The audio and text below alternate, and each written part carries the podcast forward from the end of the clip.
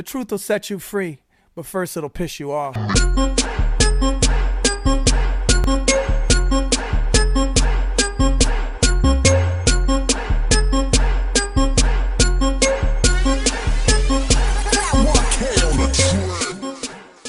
Welcome back to Civil Diligence. Politics made simple for the everyday millennial and why you should give a damn. Thank you all so much for coming and listening, guys. I am so excited. This episode should have been released last week, but you know, technological issues, technology isn't my friend, first off. So I'm just so happy that we could re-record, and I have a guest on today. Thank you so much. Uh, for working with me and doing this again. I have Megan Garcia and her platform Civis on here today, and say hi to the people once again. Hello, everyone. Yes, thank you so much for coming on and chatting it up with me one more time. Absolutely. Like I said, I'd do it a third if I had to. Thank you. Oh, you're so sweet. Thank you so much. So, as you all know, I like to start my show off with disclaimers. Disclaimer number one, I curse. So, just be aware of that. Disclaimer number two, I may be educated and I may have degrees, but I will mess up the English language because ling- English is hard, just so you all know. Three, we may not see eye to eye. We may have our differences. You all, some people who are listening may be right-leaning. And, of course, it is no surprise by now that I am more left-leaning, but we may disagree, but we can always see eye to eye, have a conversation despite our differences, and keep it moving. Four, I'm in the kingdom. That is my qualifications on speaking on this subject. And five, things may change by the time you listen, so keep that in mind. Yay. So I'm going to give the platform to Megan so she can talk about her platform, Civis. So how are you doing today? I meant to ask you that before you, like, before we got into the disclaimers. How are you doing, Megan? I'm doing pretty well. You know, it's it's a Thursday for sure. Friday it, Junior. It definitely is, because I really, really want, thought today was Friday. And I was upset when I left work today. And I'm like, oh, man, I do have to come back. I know. I felt that same exact way today when I finished my shift. I was like, you know, I thought I was heading into the weekend. Whoops. Yeah. So, and we're not. And I do have to get up early in the morning. So, look at that. Another day, another dollar. But um, if you could explain to the people, what is Civis? So Civis is an organization that I have created that is dedicated to helping young individuals redefine um, the way they think about citizenship and community to allow better engage- en- ugh, engagement. I will also mess up the English language, everyone, so I just want everyone to know that. Better engagement, involvement, and then the capability to have bipartisan conversations, because I think conversations are so important, um, especially in this day and age. It seems like, and I feel like on both sides, we can't have a conversation. Like, if one's more liberal than the other, we can't have a conversation. And if one is so conservative, we can't have a conversation. And we're all pointing the finger. When in all totality, there isn't a one right way to solve the issues. Exactly. And I think a lot of people um, don't understand that about politics. Um, it's kind of like writing or English or like any like social studies class you took ever. Um, there, when you are given a writing prompt, there is no right answer. It's not like math where you have two plus two equals four. There's a thousand different ways you can get from point A to point B. Um, and that's exactly how politics is. There's always going to be different ideas and always going to be different proposed solutions, um, and always going to be different ideas of what the problem is. And so it's kind of just up to us to have conversations and start working through that together to figure out what's best for everyone. Exactly. So I'm so glad that you started this platform and wanted to have this platform for people, for one, civic engagement, and two, having a bipartisan conversation, especially with millennials in this day and age, because I know a lot of millennials, one, will not go out there and try to co- participate in their community. And then two, they may fray away or stray away from, you know, getting involved in politics because it's so, so much fighting right now, so much partisanship. It's so much like polarized politics right now in this day and age. So I'm so happy that you thought to have this as a platform. And if you don't mind me asking, how old are you? I'm only twenty-one. Awesome. So she's a millennial just like me, guys, and like a lot of you all listening, that, hey, we're doing things. We're starting platforms for the better of our society. So I think that is awesome, the fact that you are young and that you decided to start a platform of your own. So how did you come up with this idea? So I came up with the idea when I was working at the American Democracy Project at my small, like, rural Western Kansas school. Um, I was doing a ton of really awesome work for the school and for the community, but I really wanted to do more. Um, our on-campus, like, school was only about four thousand students, and our online um, college is about internationally, I believe like sixteen thousand or something like that. Like, so it's huge. And we were providing all of these super awesome, like, resources and meetups and like political forums and debates and literally like just so much cool stuff for like the local community and our local students.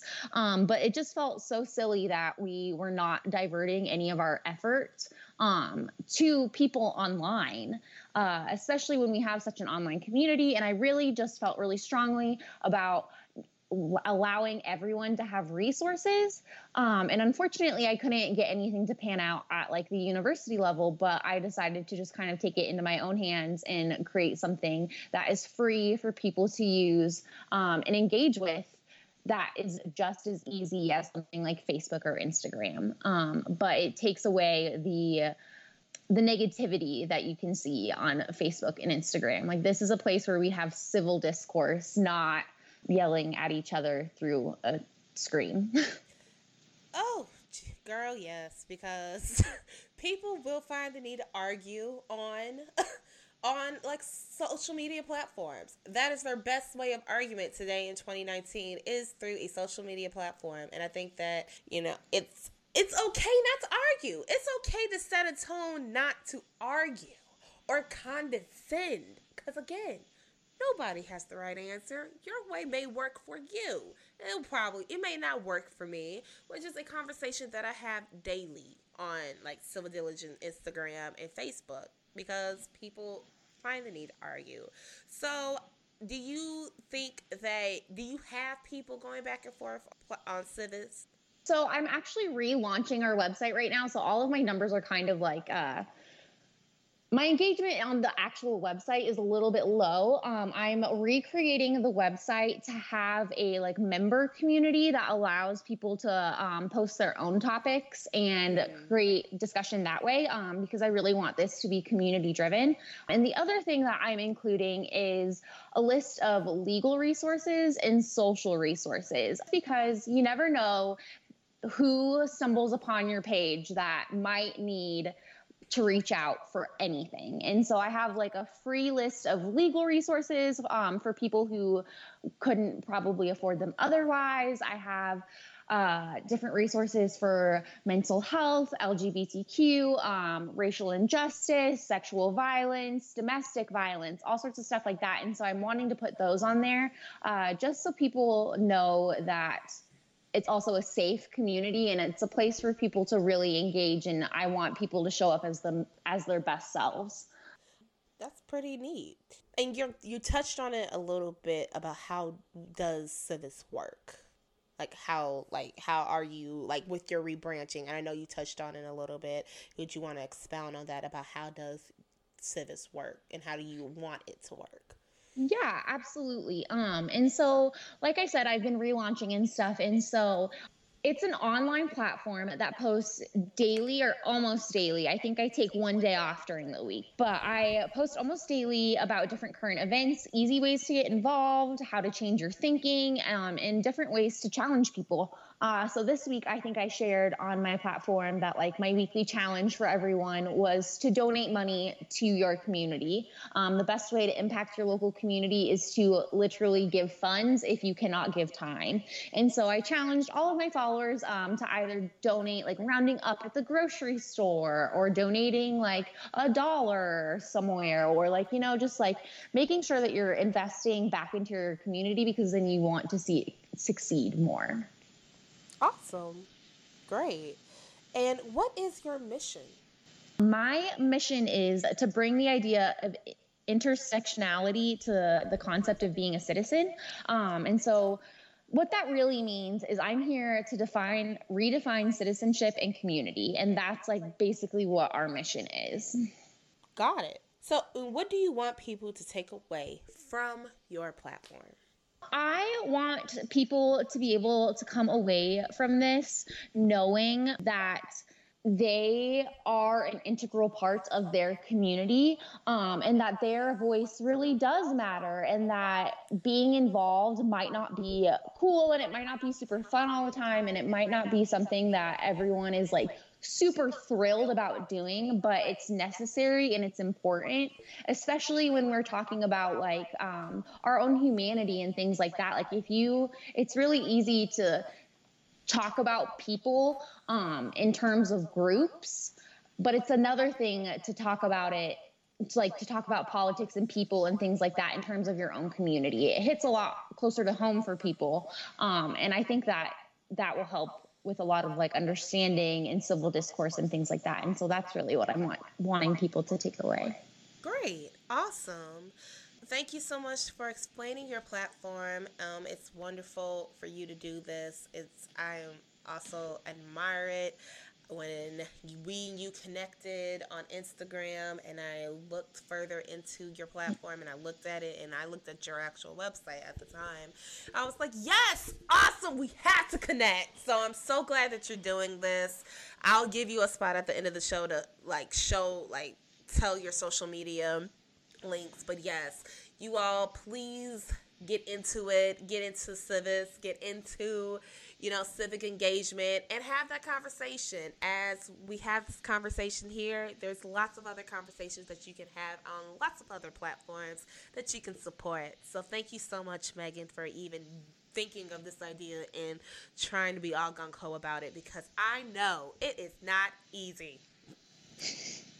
You're right. It is not easy. And I commend you a lot for, um, truly just like speaking your truth and showing up so consistently to talk about this, because it can be, it can be really draining and it can be mentally exhausting. And so I really give you um, a lot of like props for that, because I don't know if I could show up every week and talk.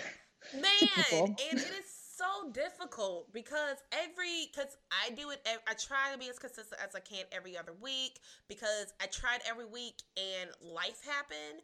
And I don't think people understand that, you know, people who do podcasts, unless you're like really, really, really, really successful and you have big sponsorships, or people who have like, who have big platforms anywhere, whether you're an entrepreneurship, whether or not you're whatever business that you are, unless you have that one break where people are sponsoring you, whether or not you have like a team of people working with you and in your corner, you are solo, you're solo dolo for a long time. You are a one man or a one woman show. So doing the energy by blogging and stuff like that is remarkable, and trying to come up with resources, because I'm trying to do a blog now and it's difficult when it's like, man, my podcast take me out.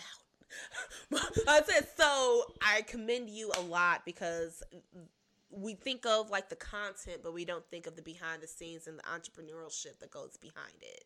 So I love it. Oh yeah, absolutely. Absolutely. I totally think that a lot of people are like, oh yeah, starting a podcast or like starting a blog is going to be so easy. And then like halfway into it, they're like, never mind, never mind. I don't know what I got myself into. Um, which is why I feel like a lot of people there's a lot of really great ideas out there, but not a lot of people um, really fulfilling their dreams and their goals and their ambitions and things, because it does get hard and it's tiring. It gets, oh, it gets tiring, it gets hard, and, and it, it's okay to take that break. So I love it, girl. Awesome. Keep being you and keep being amazing. Like I say, if you put in the work at it, it's going to succeed. So I love it. So, guys, we can move on to what I'm here for this week.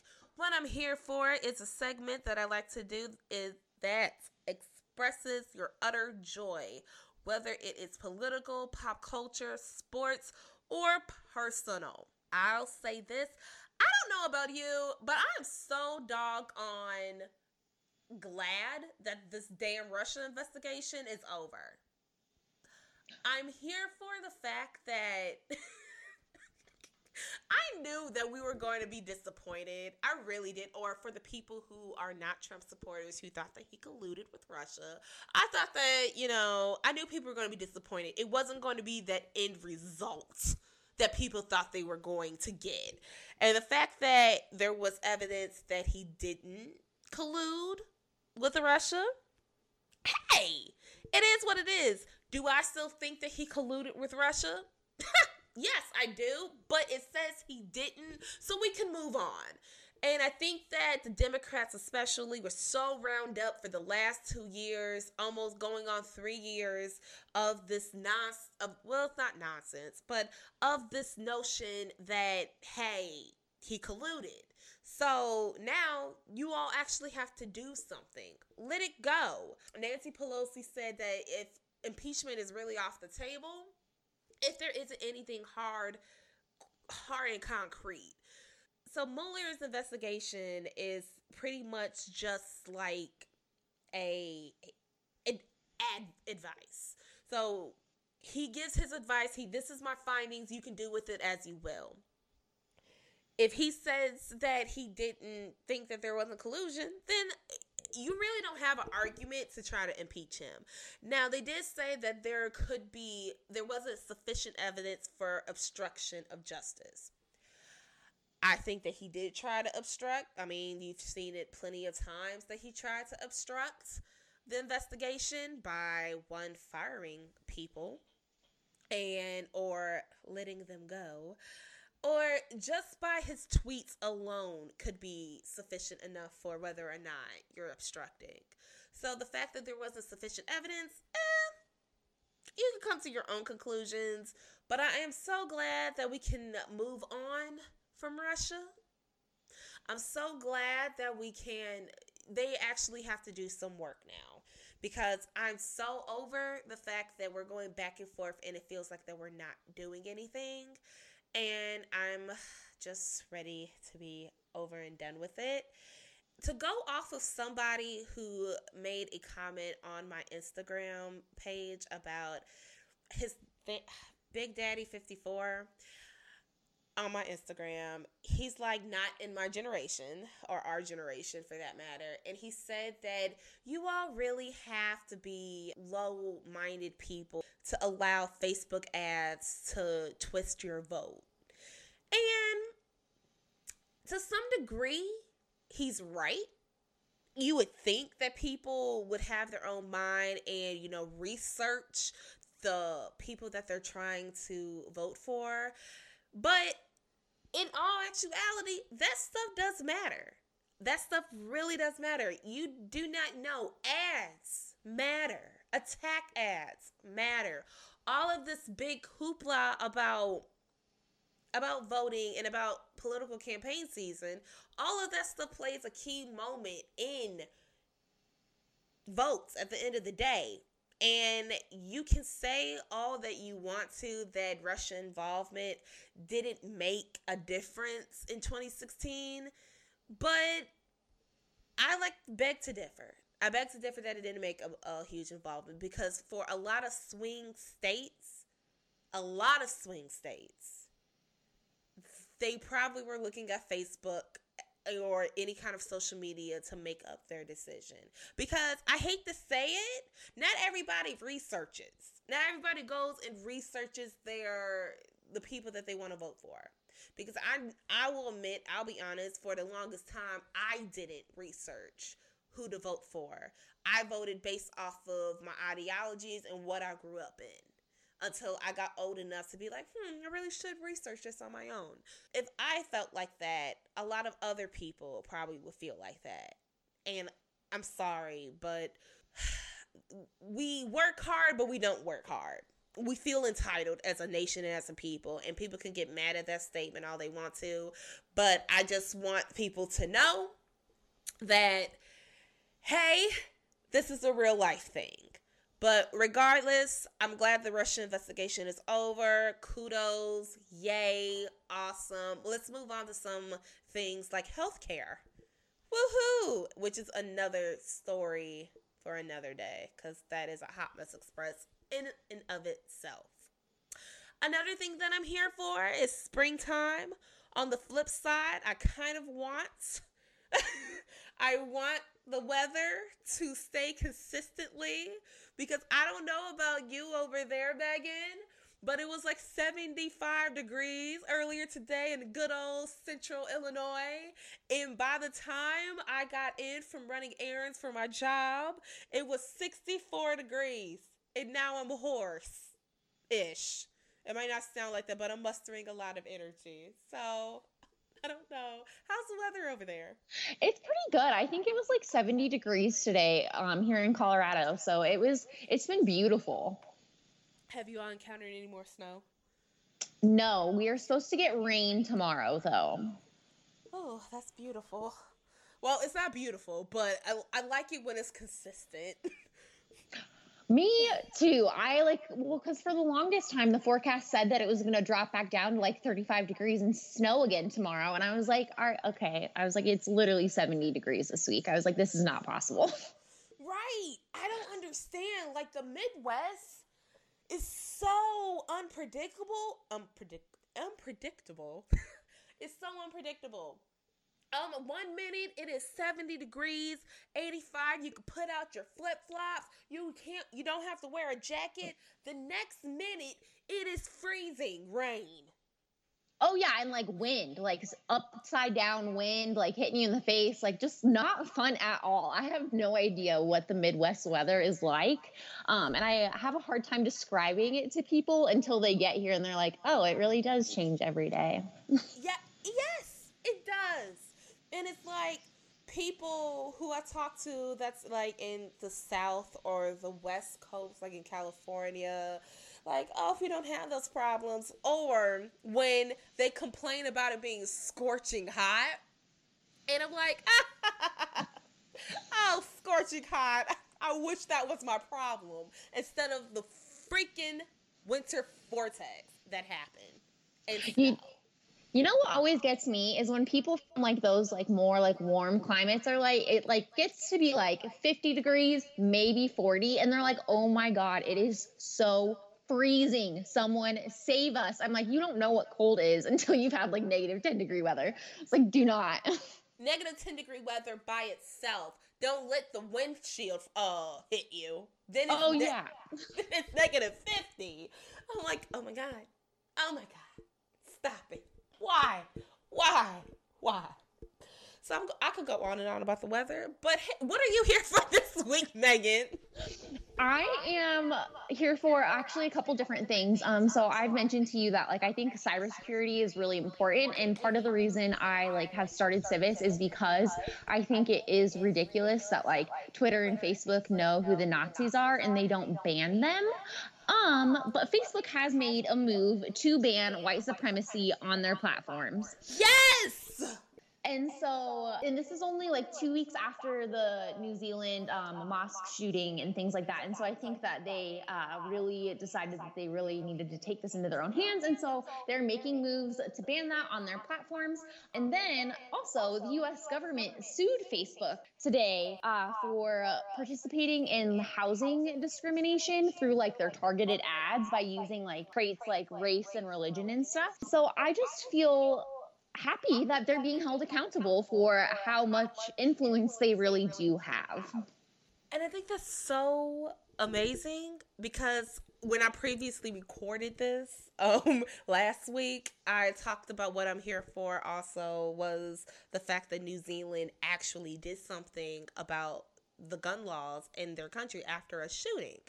And I was here for that because not that I'm like, ooh, take away all your guns or you shouldn't have self-defense, but we should do something when your country or something is under a known attack. Because cybersecurity, going back to that, cybersecurity is a thing now. Hell, foreign entities can swing elections. And we're all like, oh, Russia didn't do anything about the election. Oh, Russia doesn't do that. But when you have people look into our cybersecurity and totally tobacco our cybersecurity like it's a pinball machine, like people can hack into what's something easy to hack into because I'm not technologically savvy, but people treat that like it's like second grade elementary. We don't have anything to combat that. Forget war on terrorism. We have we have a war going on with cybersecurity, and I don't think people take it as seriously as they should. Oh, no, they totally don't. And if you look at, like, who's in charge of our national security, it's a bunch of old white men, and I can... I don't want to, like, be like, you know, they know nothing about the internet, but I am sure that they don't know that much. And, like, it, pro- cybersecurity is probably the last thing on their minds in terms of national security when it should be one of the first. It should be in this day and age. Like, hello, we have globalized the internet. We have globalized Wi-Fi. We cannot do shit dot com anymore without the internet. And a lot of these senators, a lot of these congresswomen, hell, even our president, who actually, for his age, I'm not, because I don't necessarily care for Trump, but for his age, he really does have a good handle on Twitter. He really, you know what? I will give him that too. He's like probably as old as my grandpa, and he like is way more socially like active on like media platforms than really any old person I know. Especially around that age. Like, I am very much so amazed when older people who didn't grow up with internet can get it like that. I'll give him that. I really can. But that even shows you more that internet is the internet is running our lives. Social media is running our lives. And the fact that we don't fucking care and the fact that people are like, oh, this isn't a concern and holding people accountable, and I'm like, you don't even know how to work Facebook. Like, I, me and you discussed this last week about when Mark Zuckerberg had to testify in Congress, and I forget the senator, but it was this, old, it was this older white man who didn't know how to pronounce or didn't know how Facebook worked, and I'm like, these are the people dictating our laws. Oh, yeah. Well, and, like, a lot of people will be like, oh, well, you know what? Like, that, like, that was, like, a while ago. Like, it might have gotten better by now. But it also might not have. Like, there are, like, so many videos from over the past few years about, like, the implications of, like, Facebook and stuff. Because, like, the election was three years ago. We will have another election next year. Like, this time next year, campaigning is going to be, like, in full swing. Um, oh, and, and so... Wait. I'm like a kid at the candy store. I like campaign season. Looking at the political ads are my favorite. Sorry. No, me too. I love it too. Um, but yeah, so I think a lot of people underestimate how quickly time has been moving and how little things change. Yeah. And I, I, I need people to get on board with this um, this epidemic because it is becoming an epidemic. Hell, if we can call a national security Uh, crisis at the border. Hell, we're about. To, we need to call a national security over our cyber. So, oh yeah, yeah, cyberspace. So, is there anything else that you're here for? No, I think that's it. Like you said, I'm also here for springtime, but I mean, it's gonna rain the next couple days, so not super stoked about that. But I feel that with rain comes growth, comes a new season, comes blossom and everything like that. Away with the old, here with the new. So April, you know, April showers bring May flowers. I'm I'm looking forward for that May. Skip April. I'm looking forward for the May. Me too. Yes. So Thanks so much, guys, for listening to our extended version of what we're here for this week. You can tell me what you're here for this week by emailing civildiligence at gmail dot com, or you can let me know, drop a D M in the Instagram, or you can message me on Facebook or have the conversation on Facebook. I am trying to prop pretty much try um, going to, on my Instagram, put out the question, what you're here for this week. Hopefully you all like go back and forth with me so we can have that dialogue and discussion. Now, let's go into the meat of our discussion and of what we're really here to talk about.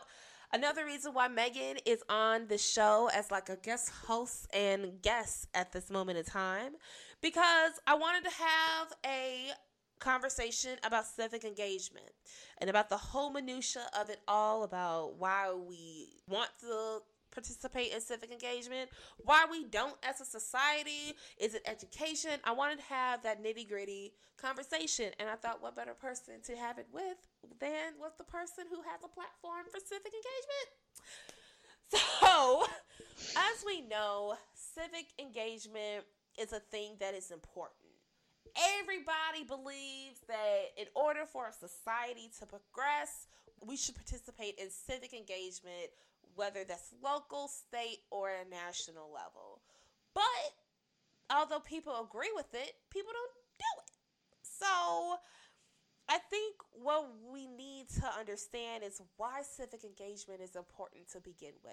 And it really does start with a on the local level.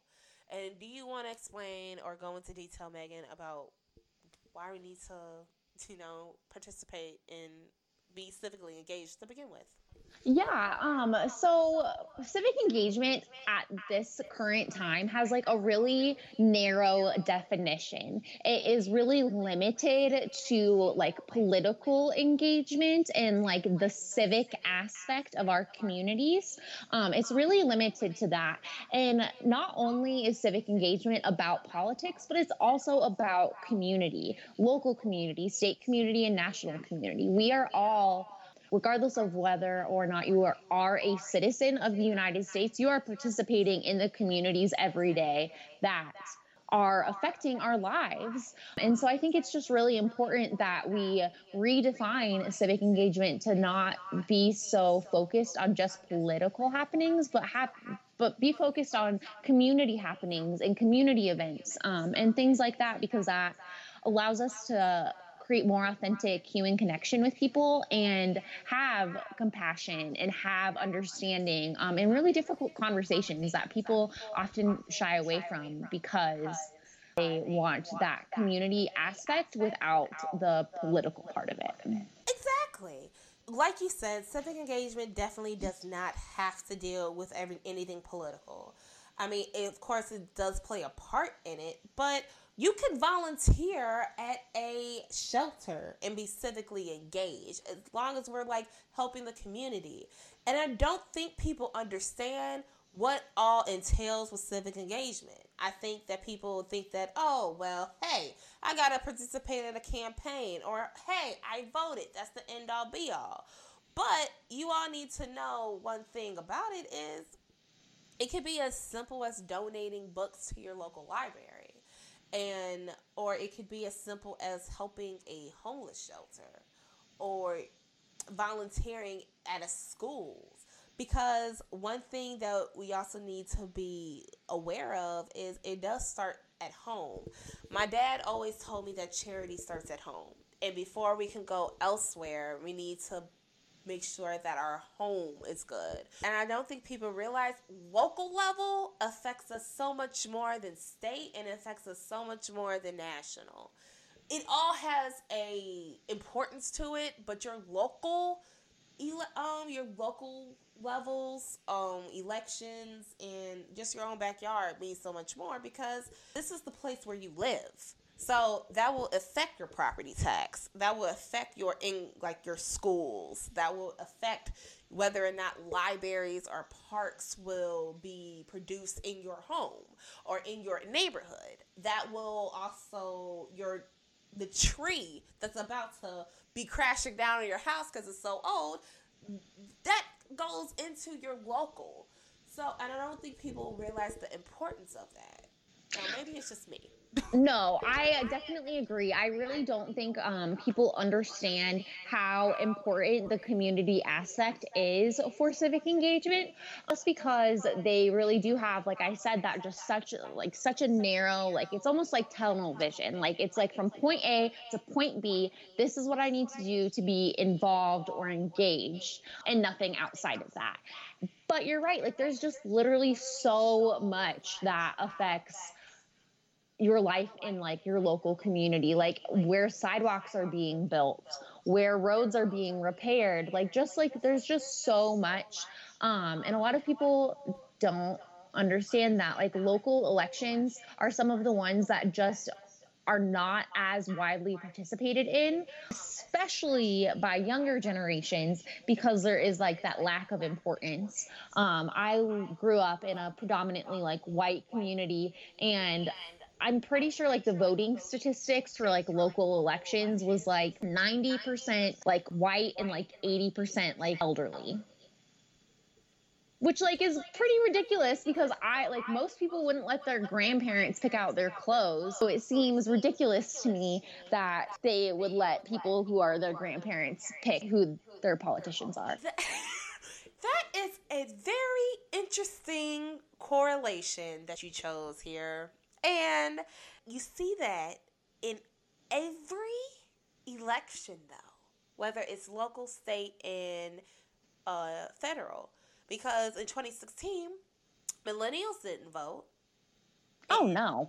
They didn't. Like I said, the margin was so low. The people, the rate of, well, older, the elderly. I have to be politically correct. The elderly white population, they voted at a triple rate than millennials and also minorities combined. So it's so amazing when people are like, up to the old people, older people, because you're right. I don't want my grandmother picking out my clothes. The hell? I don't I don't want I don't want my grandmother picking out things for my life. Like, oh, yeah. I, I respect my grandparents. I, I can make my own decisions. So the fact that we allow our parents or our grandparents to make that decision on who to vote for, we should be just as on that than like we are about our own personal lives. Because I know for a fact, I'm at the age where I'm twenty-five, and I'm at the age where allow me to be grown, allow me to be an adult. Exactly. And I think part of that too is that millennials don't feel that sense of responsibility yet. They don't feel that sense of resp- like, because I remember um, I was doing like a lot of like voter turnout stuff during the twenty sixteen election, and I would talk to a lot of kids, and they'd be like, well, I don't really have an opinion. I don't really care. I don't really feel like my voice matters, so why vote anyways? I don't like the option, so why vote anyways? But I think really what it boils down to is that lack of feeling the responsibility. Like if you go to school, you know it is your responsibility to turn in your homework. Being involved in like the United States community has the responsibility of knowing your stuff and keeping up with current events and voting and participating in your community. And I think that that wasn't taught to us. And in our defense, it wasn't. You hear about it, and I see about it in schools, like, oh, you should volunteer, or you should do this, that, and third, but it's glossed over. Even when, like I said, I was in school and coming up, volunteerism wasn't, like, hitting home. And, like, even high school, like, voting, politics wasn't that big in my town. It was, but it wasn't. And it wasn't hit home in high schools. And I think that it's lacking in education. And I think that it, if we want people to do it, it needs to be taught either in the home or in the schools, because that's where you get the most of your education from. Home, your home life, and your education. Oh, yeah, absolutely. And I think that really, in order to like kind of like redefine citizenship and redefine community and like get more people involved, um, it's going to start with all levels of education. Um, and we talked about this last week. I was like, there's three things that you learn in like high school government, or like really just like all levels of government. Um, and like before you graduate, it's that there's three branches of government. we have an electoral college, and like we're a republic, like a democratic republic. That's about that's about what most people like. That's what sticks with most people. Um, if you ask them anything more in depth about the like government and politics and things like that, uh, it's unfortunate, but not a lot of people know much more. No, it's not. And I volunteer with youth a lot, and even now they don't know that there's three branches of government. At least by fifth grade, I knew. Oh yeah. I knew that there was the executive branch, the legislative branch, and the judicial branch. Now, anything beyond that, or in the life, liberty, and the pursuit of happiness. I knew, like I knew the bare concept of American government. That's not being taught in schools today. It's definitely, it's definitely not, especially since there, the other thing that, like, when it comes to education is that we do have federal standards for education. But as of recently, some states have been taking some more power back, and most states have differing curriculums. It differs from place to place, and you don't like there. I don't really think that there is a set standard of government um, education that is presented in our schooling system federally. Uh, and so it kind of just leaves it up to the states. And if a state doesn't feel like that's important, um, it gets kind of pushed to the side and not really talked about. It won't. And last week, I mean, we talked about the fact that it comes from the top. And I think the main reason why people are not necessarily like gung-ho about, you know, being civically engaged or politically engaged or just, like I said, being engaged in all by their community is because our government doesn't make it a big issue. It comes from the absolute top. We have a little bit of a layer of standard for our education. And it's hard, and I don't care what anybody says. I had an argument about this on Instagram about how funding is important when you want edu- when you're trying to educate the masses. Funding is so important, and it's hard to educate our children or educate the next generation when you're taking, you're steadily taking money from the Department of Education. I read that they took away, or they wanted to decrease the Department of Education around seventy-three billion dollars to put towards the um the wall, and that's cool. Whatever, your opinions on the wall is your opinions on the wall, but we're stupid. And in the result of that, yeah, we'll be okay. We'll be defense. We'll, like I said, we'll have defense. But at the same time, we're stupid. And you cannot tell me that the level of education is the same from when you and I were in um, grad or grammar school or just growing up like in third grade. Or even our education isn't equipped to the amount that our parents grew up in. Yeah. They might have stopped at a certain level, but the like education back in the sixties and fifties was way better than it is today. Like math. I looked at my niece's math problems and I'm like, what the hell is this shit? This is confusing as hell. And we don't realize, but there are so many other nations that one, get being politically and civically involved in their countries, and two, There's, they rank higher than us in education. Oh, yeah. Our education system in the U S is, like, laughable. Like, I don't understand how we can claim that we are, like, the greatest country in the world and we have all of these, like, wonderful things about us when we do not even invest into, like, our youth. Um, John Green has a video. He does, like, his uh, vlog brothers with his brother, and so it's, like, they have a YouTube channel. Um, but in one video, he talks about how he doesn't mind paying taxes for things like education because he doesn't want to grow up in a, or he doesn't want to live in a world of stupid people. That's just yeah. so true. Like, you have to invest in education if you want us to be smart. Exactly. And the fact that we don't, and the reason why we're such a great country and the reason why we're number one in the world is because we have a, we have muscle. That's really what it is. If we didn't invest in our defense, if we didn't put into our, like, our military, which, by the way, the our soldiers don't see that, the weapons do. If we weren't a weaponized country, we wouldn't be as, uh we wouldn't be number one in the world. We would not be. Oh yeah, absolutely not. And we can argue, I argue this all the time, that, oh, well, why wouldn't we want to defend our citizens and blah, blah, blah, blah, blah. Well, take away our guns. What else do we have? Oh, yeah. Ooh, we don't want to talk about that. No, no one wants to talk about that because we rely so much on other people to do things for us that when we like are faced with the fact, like the bare bones of like, okay, like what do we really bring to the table and what do we really offer? No one wants to talk about that because it's embarrassing. Nobody does. And disclaimer, I'm not hitting home on our military. Thank you so much for the people who fight for us because it couldn't be me. I wouldn't. I definitely wouldn't, but I also have my own theories and beliefs on why I wouldn't fight for this country. But thank you so much for the people who do, because there are some people who can't, physically can't, and won't. So thank you so much. But in all totality, I said, take away our guns. We really don't have much. Absolutely. And I, yeah, that definitely did sound like a giant bash to the military. And it's not, it was not intended on my part that way either. But it's definitely just one of those things where like, where we face the facts of what we, of where we are currently at in the world and what our status is and where we are investing our money. I just don't think that in order, if we want to keep this like world leader position, that we can just keep investing so much money into a military.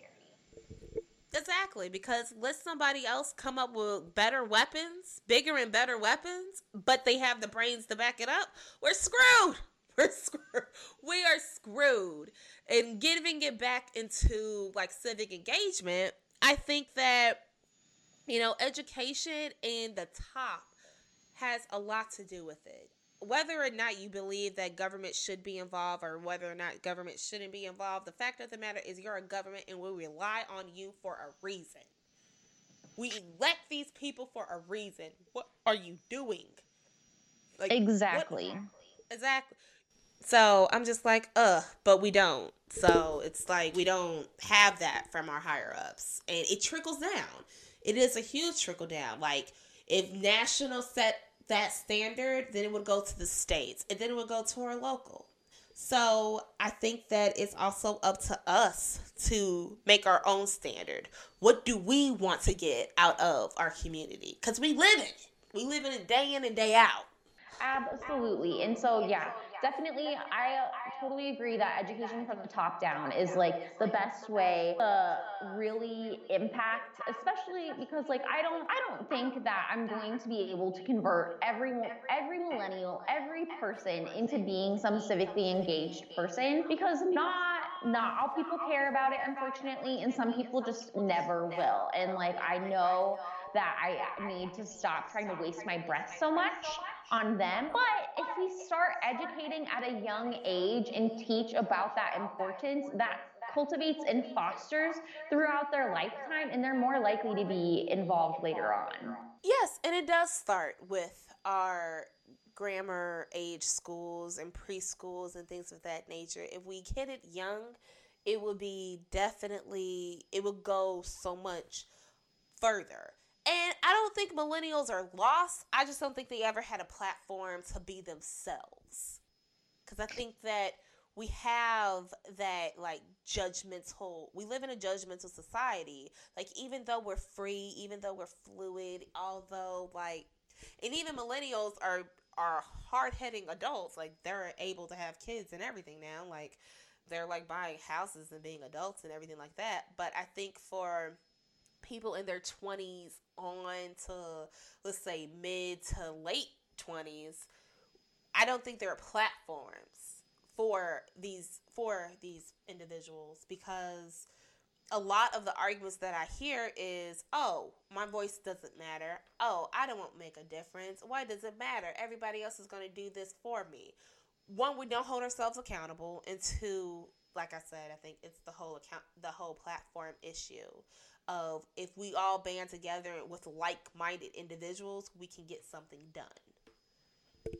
Yeah, absolutely. And I totally agree with that. Um, I love what you said about accountability, though, because I just think that that is so important to like hit home, is that we don't take accountability for our own actions and for our own presence in our communities. And we underestimate how much that one voice um, has an impact, how much just one person, because like it, it took you being one person to start a podcast. And now you have like, you know, people that listen regularly and people that engage with you and talk with you. Like, it just takes one person to start something.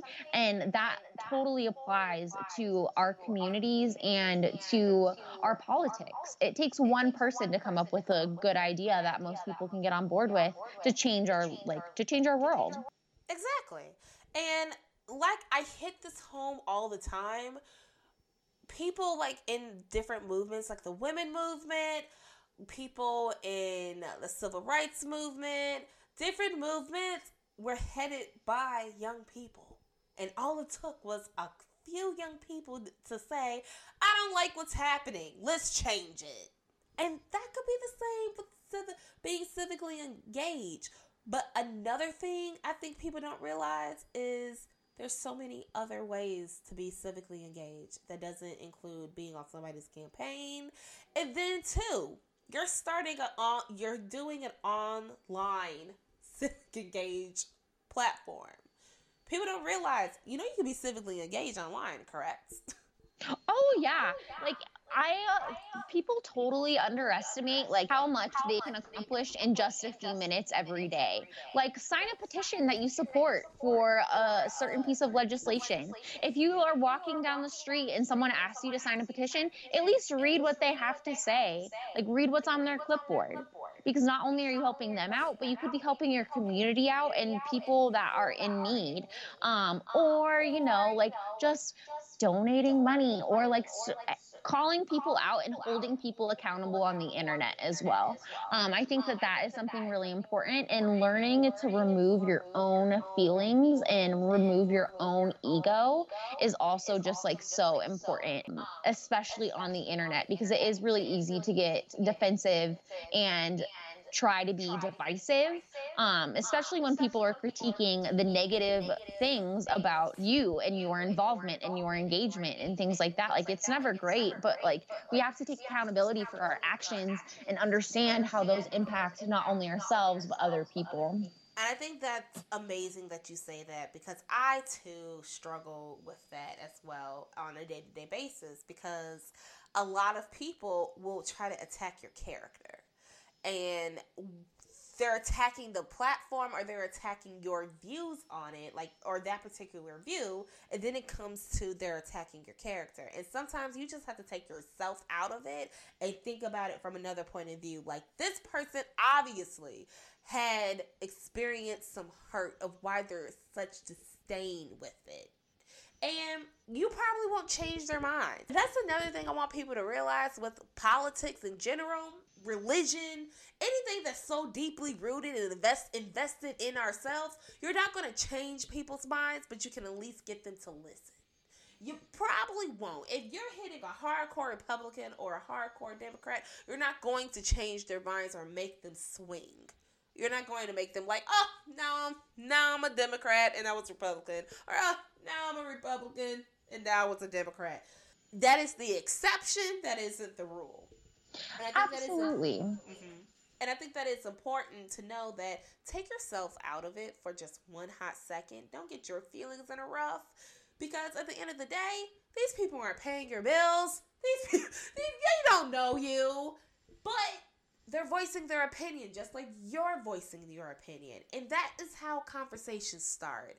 And when things get a little bit too hostile for you, you'll be big enough to say, I'm done with this conversation. Have a good day. Absolutely. Um, and I, I totally struggle with that too, because people... People are going to have their own opinions, like you said, and there's literally probably nothing that you can do to change their mind, at least initially and immediately. Like, you are never going to have a conversation with someone, like you said, and them have be like, you know what? I decided to be a Democrat now. Like, no one is ever going to, like, immediately flip-flop. That's just impractical. That's not how the human condition works. Like, we have all of these, like, deeply ingrained thoughts and biases, and that's how we interact in the world, and that's how we think about things. But you can start a conversation and plant a seed and, you know, at least bring to someone's attention something about an issue and kind of ask, ask them prompting, like, reflecting questions um, and start a conversation that way. So, like, even if you guys don't end up seeing eye to eye at the very end of the conversation, at least they understand your point of view. Right. Exactly. And that's the whole thing about conversations. Those are wonderful things about conversations. Why Megan and I started our platform. Look at that. But hit home with civic engagement, because I know we've been on here for a hot little minute, is that people underestimate all that you can do while being civically engaged. And I think that it's important to know that even just a small thing, Um, two minutes out of your way. Hey, recycling can be civically engaging. Just taking just those small entities and those small steps to better and progress your community for the better.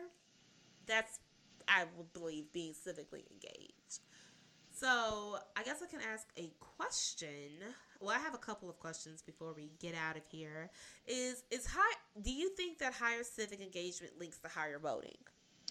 So we did briefly talk about this last week um, when we had our like first little chat. And there is a link between civic engagement and voting, but it's kind of undetermined exactly what that link is. In a study that I was that I referenced last week too by Seth Werfel, W E R F E L, um, they looked at individual levels and community levels and are still unsure of the relationship. Um, and they talk about electoral and non-electoral actions because, like you said, there's so many things that don't involve politics that are civic engagement. And so they talk about how people who voted in primary elections were three more times likely to take a nonprofit organization survey. And that's just like one of the little links. And so it's just one of those things where, like, if you are voting, you probably do have higher education, which leads to a higher turn of civic engagement. This is true. There's people who believe that if you, like, there are people who don't vote, but they're they participate in their community. And there are people who do vote that don't participate in their community. So I think that it's important that they're both equally important, but it, one isn't the end-all be-all for the other, I guess I can say. I mean, it is both equally important to go out and vote, because, as I say, I'm a huge proponent of it, because if you don't vote, you do not make your voice heard in the slightest, and then you have a repeat of twenty sixteen, and now people are just mad and booty hurt that, hey, this person is in office, or, hey, that one party controlled three branches of government. And I'm like, hey, that's what you get for not voting. I don't care if you put The Rock as president, you still, you still should have voted for your legislation, the legislator, the legislative branch. There we go. I can speak today. But yeah, you still should have voted, because they are the ones who dictated who will be in the, um, well, they're the ones who confirmed whether or not what the executive branch would pick for the Supreme Court would stick. And congratulations. Now we have, for people who are just so upset, we have a conservative, uh, judiciary branch till another person croaks. Yeah, there we go. Congratulations. But at the same time, voting isn't the end all be all. And I know I've made, um, that conversation has been made in the past that, hey, although voting is important, we should all, like, look at, you know, progressing the next generation, or progressing and making sure that we live in clean environments, clean and safe environments. So I think that that's important as well. Yeah, absolutely. It's totally super important to take a holistic view um, when you think about civic engagement and stuff like that. Because like you said, like, there's just so much more to it. Um, and so much, like, voting is one one avenue to the larger end game. Right. So, um, should people have much to say about their communities if they do not participate in, you know, the overall progression of their communities? So this is always really interesting for me, because it's, I'm not sure if it's a question of if they should have something to say, because people are going to have something to say no matter what. You could literally be living under a rock and you'd still probably have opinions about politics. And so correct. Like, you're going to have opinions no matter how involved you are. I think the better question is, how can we engage people who do not want to participate? And it is the human condition to form judgments and opinions. And so we need to work on just like teaching people how to turn that into tangible action that works for them. Because what works for me being civically engaged is not going to work for everyone else. Not everyone has money to donate or time to donate or has the means to recycle or has access to like certain resources and things. And so it's just one of those things where we really need to teach civic engagement as an individual practice as well as a community practice. And I like that point that you have, because everybody does have opinions, and the greatest line or the greatest reference of that is, opinions are like assholes. Everybody has them. So I think that it's important to know that people are going to have opinions regardless, whether or not you do the good thing and whether or not you don't do the bad thing. I think that people need to stay true to them. And I think what's important is civic engagement is going to be like, it's going to vary depending on your community and your individual self. So I'm a African American female that grew up in suburbia. I have a different background than somebody who is an African American who grew up in, let's just say, like the projects, or somebody on the south side of Chicago, or a south suburb for that matter. We have two different outlooks on life. I'm different than you because, hey, you, like I said, we have a different color background than most, and you didn't grow up in Illinois. I didn't grow up in Colorado or Kansas. So it's a different background for, and I think people need to recognize what's going to work for your community. Like, what's going to work for a suburb probably won't work for somebody in the inner city. Just saying. But I think you need to tailor it to what are the problems in your community and take it from there. And how can you be the solution?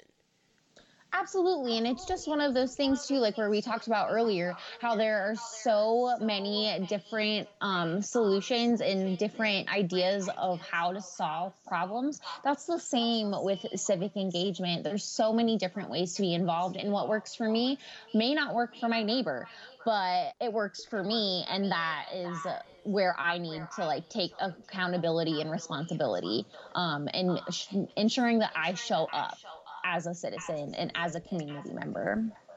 Exactly. And we shouldn't, and I think it really does start with not tearing somebody down because your way worked for you. Oh God, I hate when people tear another person down because that might really work for you. Being an activist may really work for you, and your goal for that mission doesn't work for me, bruh. It doesn't. Like, you're not going to see me down the streets.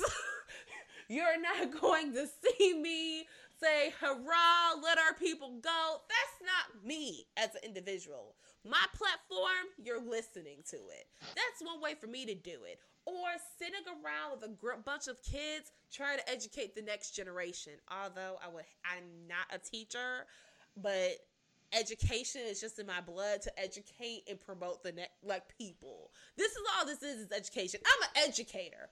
Won't teach, but I'm an educator. That works for me and what I want to do to progress society. But it might not work for you. I suck at recycling. I do. I really do. So what works for you may not work for the next person, but we shouldn't tear somebody down because it's not their way of life.